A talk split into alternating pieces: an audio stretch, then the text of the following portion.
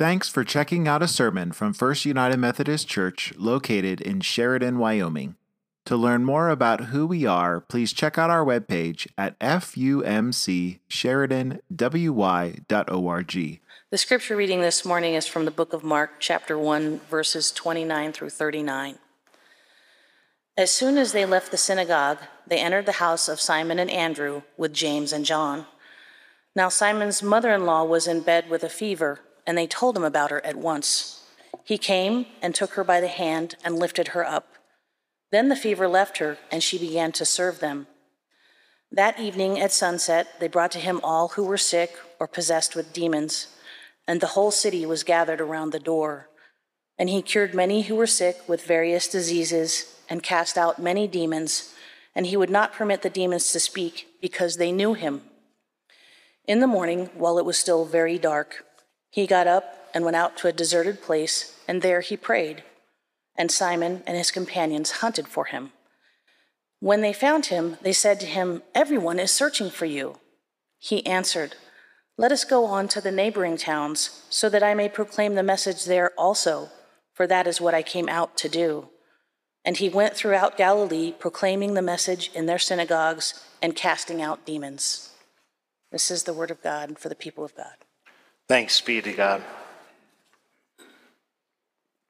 Would you pray with me? God, I ask that the meditation of my heart and the words of my mouth be pleasing and glorifying to you. Amen. So, through the, the lectionary, we have uh, noticed that uh, we continue to pick up where we left off from the week before, which means that even after so many weeks of preaching in Mark, we're still only in the first chapter. Only now uh, we, we join Jesus and the disciples after they leave the synagogue, uh, which is what we talked about last week, the few verses before this. Now, I feel like as we look at these verses today, it's been a while since we've talked about the message that Jesus is bringing, that Jesus is sharing, that Jesus is proclaiming. Uh, and so I thought that it would be important for us to reflect back on that uh, towards the beginning of chapter 1.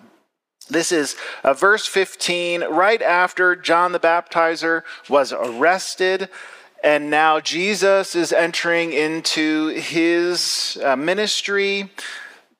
We hear that the good news uh, Jesus begins to proclaim, and this is the good news that he proclaims. Verse 15 The time is fulfilled, and the kingdom of God has come near. Repent and believe in the good news. Now, Mark is, is setting up this first chapter, setting up his gospel for us to understand what the kingdom of God will look like and what the values of the kingdom will be or are. So, as the, the kingdom of God unfolds, uh, this is what and how we are invited to be a part of it. Now, before we look at the verses this morning, I think there's a couple things that we need to understand first before we jump in. Now, remember, this is taking place in Capernaum, which we described a little bit before, but I want us to understand the population of Capernaum. It is believed that at this moment in the first century, the population is right around 1,500 people, which is just a few hundred more than Ranchester, right? Just to put it into perspective, just a few hundred more than Ranchester. So we are looking at a small town, Capernaum, small town. We understand the dynamics of a small town, right? Because we live in a small town. I am not convinced that the dynamics of a small town has changed much over 2,000 years. And so when we, when we think about what it's like to live in small town, this is where we find this story taking place. So if someone was sick, you would know about it, right? Uh, this is where I give a shameless plug for I appreciate every single phone call, text message that I receive letting me know that someone's sick. It's a wonderful, beautiful thing. Uh, and so we know because we're small town. We're small town, we care for everybody that is in our community, right? Capernaum, I believe, was no different. Now, of course, there's other dynamics that we can talk about in relationship and all of that. That's not what I'm talking about. I'm talking small town. All right. When we consider housing in Capernaum, our houses, for the most part, are not going to look anything like what first century living was like. We have our own, typically, we have our own space, we have a yard, uh, and we have a fence around our yard, right? Now, if you're living in a townhouse or an apartment, I would, I would venture a guess or, or suggest that you're living a little bit closer to what it was like living in Capernaum or in the ancient world. A town houses is sort of a picture, a modern picture of what I would say of living in the ancient world. Uh, first, well, second ish year of marriage, Larissa and I lived in a townhouse uh, and shared a wall with another family, and it was hard to sleep hearing the boombox next to us. So, so you know, ancient ancient world. It, the, the houses were close together. They were small. The roads between the homes were narrow. It looked different than our wide roads, our wide streets, able to do parades through them. This is a lot smaller than all of that. So, so I want us to, to sort of try and put ourselves into a different space to understand this story. Windows in the old time, no glass. They would have had windows still, though. Uh, during the warm months, they would have had wooden lattice across the windows. Uh, and that was uh, specifically used to keep robbers out at night so they couldn't just, you know, freely crawl through the window. Uh, but usually during the day, that was open. There was no soundproofing. You could still see through uh, the, the lattice work because you still want airflow. Uh, central AC is a beautiful thing in the summer, isn't it? Not 2,000 years ago. So, this sort of gives us the backdrop as to what is going on here. Uh, no doubt that in this story, other people have already heard about what happened in the synagogue. Uh, Jesus was teaching, the people were amazed at what he was saying, uh, and then the exorcism happens, right? And so, again, we know small town. When something that exciting takes place, doesn't everybody learn about it? Because the synagogue is a very public space, there were a lot of other people around. Okay. Now, after this experience in the synagogue, the disciples are going to notice something else happen the healing of Simon's mother in law, which is in a more intimate setting, right? So we have the public setting in the synagogue, and then we have this more intimate uh, space and setting in the healing of Simon's mother in law. Okay, let's jump into the passage now that we have all this other stuff to try and uh, picture and reflect on what's happening here. This scene that we're invited to uh, look at today uh, is with the disciples going over to Simon's house after they are done at the synagogue. Now, we're told that Simon's mother in law is sick with a fever. So, it, for me, it, it begs some questions. Was this the reason why they went over to Simon's house? Because his mother in law was sick? At this point, it's still real early in Jesus' ministry. Jesus hasn't healed any sick individuals yet. The only thing Jesus has done, other than proclaiming this message, is exorcise a demon in the synagogue. So, did the disciples, the, the early disciples, expect Jesus to heal her? Did they tell Jesus about her, but didn't ask him to do anything? I don't know. There's a lot of questions there. And Mark isn't really attuned to giving us a bunch of details around how this goes. In fact, in the story, did you hear Jesus say one thing to Simon's mother in law? Yeah, neither did I. You know, I wonder did the disciples all try and squeeze together in that room with Jesus, or did Jesus go into the room alone? Did they watch from the door?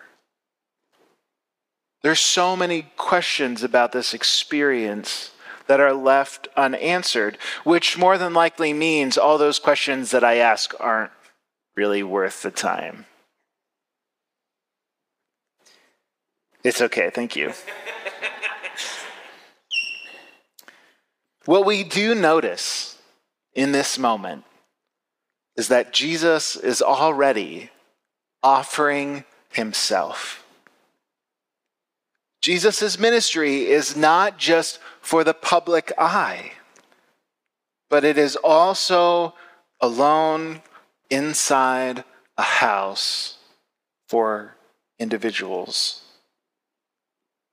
Because the, the purpose of this kingdom that Jesus is, is bringing about is to heal to bring wholeness to people, which can happen in a crowded space, which we will see here in a moment, but it can also happen in places of solitude. Now, I, I said houses look different, right? They look different than uh, the way in which we more than likely uh, envision a house to look like. I would say that even solitude looks different uh, to where we can close a door and we can be by ourselves. With a window of lattice, you can be a fishbowl. You know what I mean by fishbowl? Uh, at, at night, nothing gets underneath my skin more than having the blinds open, it dark outside, and the, every light in the house on. Uh, and so even in uh, in this moment, solitude looks different because I'm sure that people walked the streets. And if the streets were narrower and you could see in the windows, then someone is going to notice that Simon's mother in law is now hosting Jesus, the disciples, and the rest of the family. Now, I think it's important that we, we realize that, uh, that, that what Simon's mother in law does is an act of love and honor. Hospitality was so, so important. It was not something that she was forced to do when Jesus uh, helps her sit up and she's healed. And what does she do right away? She gets up and serves. Uh, and, and I think we could, we might dance around with a negative view of that. Uh, I, I, would invite us to recognize the fact of how important hospitality was uh, in Judaism, uh, specifically. And so she, uh, in my in my view of this, you know, sit up and, and she goes to serve. I, I sort of picture in my mind that she jumps out of bed with the biggest smile on her face and goes right to baking bread. And what better thing than to be able to do something that you haven't been able to do in a really long time and no doubt have been laying there wishing that you could do it. Right? She was the senior woman in the household, which means that Jesus now has given her the ability to fulfill her role in the household and restored her into her position with excitement, and she was ready to get back. And so, no doubt, that kind of joy and excitement is what's the word I'm looking for? Yeah. It's healing. Yeah, it's healing. It's it's transferable. You feel that, don't you? When you are around someone who is expressing exuberance of joy, don't you feel it? So, could you imagine the energy that is coming out of that house that day as people walk by and notice? Because they will. They notice that energy. Seeing the mother in law, who they knew to be sick, with joy and excitement, preparing and serving this meal to her guests and family that would have been something to talk about. Which then invites us into the rest of this story. Now, I appreciate the fact that Mark is clear that the Sabbath is over. He says the evening, that evening at sundown, uh, so people are more out and about. Uh, the, this large gathering that takes place is more acceptable. Uh, through the, through the lens of the Old Testament law. And so this large crowd gathers in the street for healing. Could you imagine that? Now, Mark says the whole town showed up for this. Did they?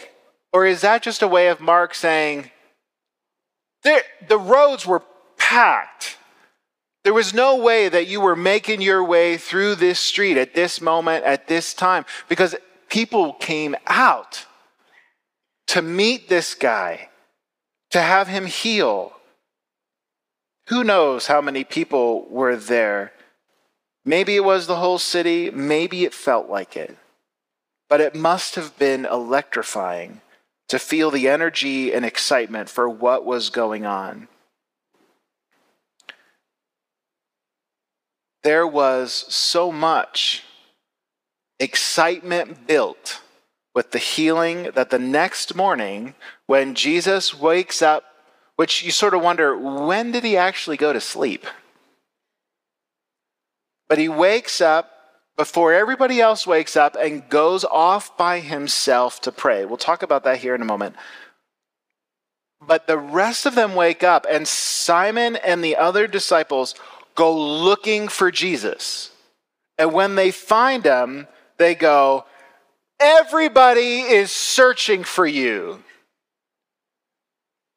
Do you, you know, I, I know that I'll read my own emotion into that, but I don't read that as like a, oh, everybody was is looking for you. I, I read that as a, dude, where have you been? People are looking, they're asking, they're wanting. Jesus' response, hey, let's go to the next town over and bring the message there. Now, it's important that we recognize that, that Jesus needed time to recenter. He went off by himself to pray, which draws us back just a few verses before in Mark uh, to Jesus being tempted in the wilderness, needing himself to be ministered to as well. When the angels cared for him, Clearly, that night took a lot out of him, and he needed that time to pray, to maybe even heal himself. Which, if Jesus needs to take the time to do that, what's our excuse? Now, Jesus was not healing to seek his own advantage and popularity, which is what we notice with the disciples uh, at this moment, at this time. People are waiting for you. You, you got to come back. Jesus did not heal to prove who he was by his acts of authority and power which is why he silences the demons in the exorcisms. Jesus is healing out of love and compassion for the one that is suffering. Jesus did not come to settle in one town and to be a local healer and a holy man, but he did come to proclaim and demonstrate the coming of the kingdom of God. Which is why, then, when the disciples find him, he tells them that it's time to go somewhere else.